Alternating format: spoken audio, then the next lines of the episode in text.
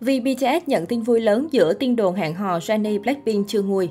Vào ngày 14 tháng 6, thành viên Vi của BTS đã vượt mốc 8 triệu người theo dõi trên Spotify, nền tảng âm nhạc phổ biến nhất toàn cầu. Trước đó với ca khúc solo Christmas Tree cho bộ phim truyền hình Our Beloved Summer, Vi đã đạt được 3 triệu người theo dõi trên Spotify.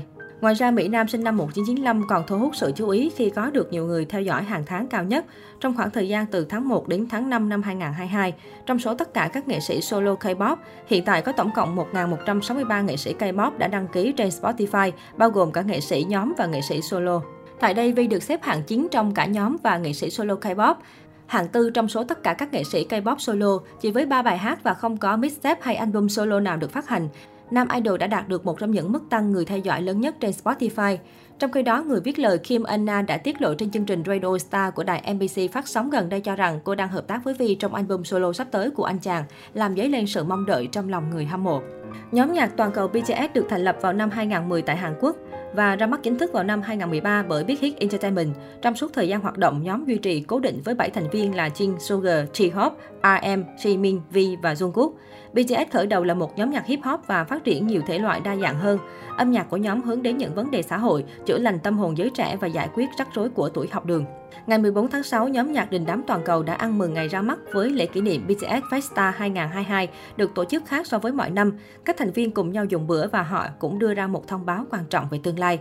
Nam ca sĩ Sugar gây bất ngờ khi thông báo, bây giờ chúng mình đang tạm ngừng hoạt động. Anh tiếp tục, chúng tôi phải nói về hướng đi mà mình đang theo đuổi. IM sau đó đã chia sẻ về việc gây dựng hình tượng của BTS trong những năm gần đây, cho đến khi On và Dynamite ra mắt. Mình đã nắm được định hướng của nhóm BTS, nhưng khi ra mắt Butter và Permission to Dance, mình thật sự không biết nhóm đang đi theo hướng nào nữa.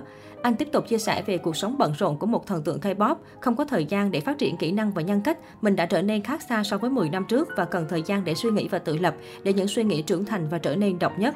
RM cũng cho biết sau 10 năm hoạt động với tư cách là thành viên BTS, trong khi thực hiện lịch trình bận rộn cùng nhau, mình không thể trưởng thành, không có thời gian để mình suy ngẫm. Mình phải biết mình là người như thế nào, BTS là những người như thế nào, tại sao mình lại ở đây, ý nghĩa của các thành viên khác đối với mình và con đường mà chúng mình cần đi trong tương lai.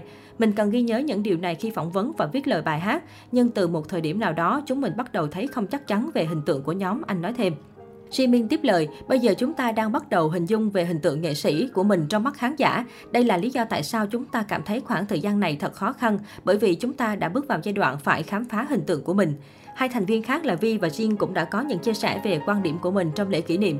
Cả hai đều có những tâm sự thẳng thắn về suy nghĩ của cá nhân và có cùng suy nghĩ đến lúc các thành viên của BTS nên tập trung vào hoạt động solo của cá nhân thay vì tiếp tục theo nhóm. Sugar nói thêm rằng gần đây anh rất mệt mỏi khi phải vật lộn để tìm cảm hứng sáng tác. Điều khó nhất là viết lời bài hát. Anh cho biết mình không thể nghĩ ra điều gì để nói, mình phải viết về những điều mình nhận thấy và muốn thể hiện, nhưng mình cảm thấy như đang dồn ép bản thân và điều đó thật khó khăn.